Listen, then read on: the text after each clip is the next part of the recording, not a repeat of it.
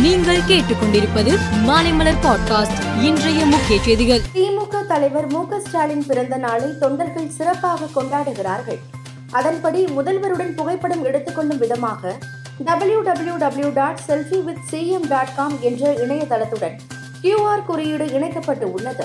அதில் மு ஸ்டாலின் பல்வேறு புகைப்படங்களோடு மக்கள் தங்கள் விருப்பப்படி மெய்நிகர் முறையில் செல்ஃபி எடுத்துக் கொள்ளலாம். மின் இணைப்புடன் ஆதார இணைப்பது தொடர்பாக கரூரில் மின்சாரத்துறை அமைச்சர் செந்தில் பாலாஜி செய்தியாளர்களிடம் பேசினார். அப்போது அவர் இதுவரை தமிழகத்தில் இரண்டு புள்ளி ஆறு ஆறு கோடி மின் இணைப்புகளுடன் ஆதார் எண்கள் இணைக்கப்பட்டு உள்ளது.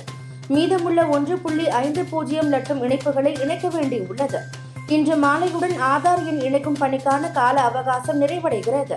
மின் இணைப்புடன் ஆதாரை இணைப்பதற்காக ஏற்கனவே பல முறை மக்களின் விருப்பத்தின் பேரிலும் வேண்டுகோளின் அடிப்படையிலும் அவகாசம் கொடுக்கப்பட்டதால் கூடுதல் அவகாசம் இனிமேல் தரப்படாது என்றார். இளைஞர் நலன் மற்றும் விளையாட்டு மேம்பாட்டுத்துறை அமைச்சர் உதயநிதி ஸ்டாலின் இரண்டு நாள் அரசு முறை பயணமாக நேற்று டெல்லி சென்றார். இந்நிலையில் இன்று மதியம் ஒன்று பதினைந்து மணியளவில் மத்திய ஊரக வளர்ச்சி மற்றும் பஞ்சாயத்து ராஜ் மந்திரி ஸ்ரீகிரிராஜ் சிங்கை சந்தித்து பேசினார்.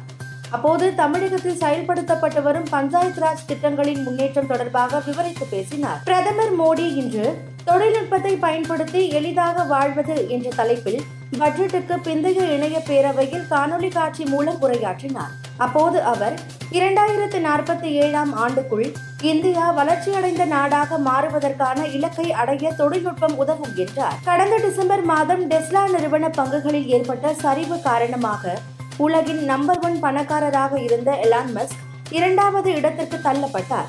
இந்நிலையில் தற்போது டெஸ்லா நிறுவனத்தின் பங்குகளில் ஏற்பட்டு உள்ள எழுச்சி காரணமாக மீண்டும் நம்பர் ஒன் இடத்தை பிடித்துள்ளார் எலான் மஸ்க் வடகொரியாவில் தற்போது கடும் உணவு பஞ்சம் நிலவி வருவதாக அங்குள்ள ஊடகங்கள் தெரிவித்து உள்ளன. சிலர் பசி பட்டினியால் இறந்து விட்டதாகவும் செய்திகள் வெளியானது. இதையடுத்து உணவு பற்றாக்குறையை போக்க அந்நாட்டு அதிபர் கிம் ஜாங் ஆளும் தொழிலாளர் கட்சியின் உயர்மட்ட குழுவை கூட்டினார். இதில் உணவு உற்பத்தியை அதிகரிப்பது குறித்தும் விவசாய முன்னேற்றம் குறித்தும் விரிவாக ஆலோசிக்கப்பட்டது. இந்தியாவில் சுற்றுப்பயணம் மேற்கொண்ட ஆஸ்திரேலியா நான்கு டெஸ்ட் போட்டிகள் கொண்ட பார்டர் கவாஸ்கர் டிராஃபி தொடரில் பங்கேற்று விளையாடி வருகிறது.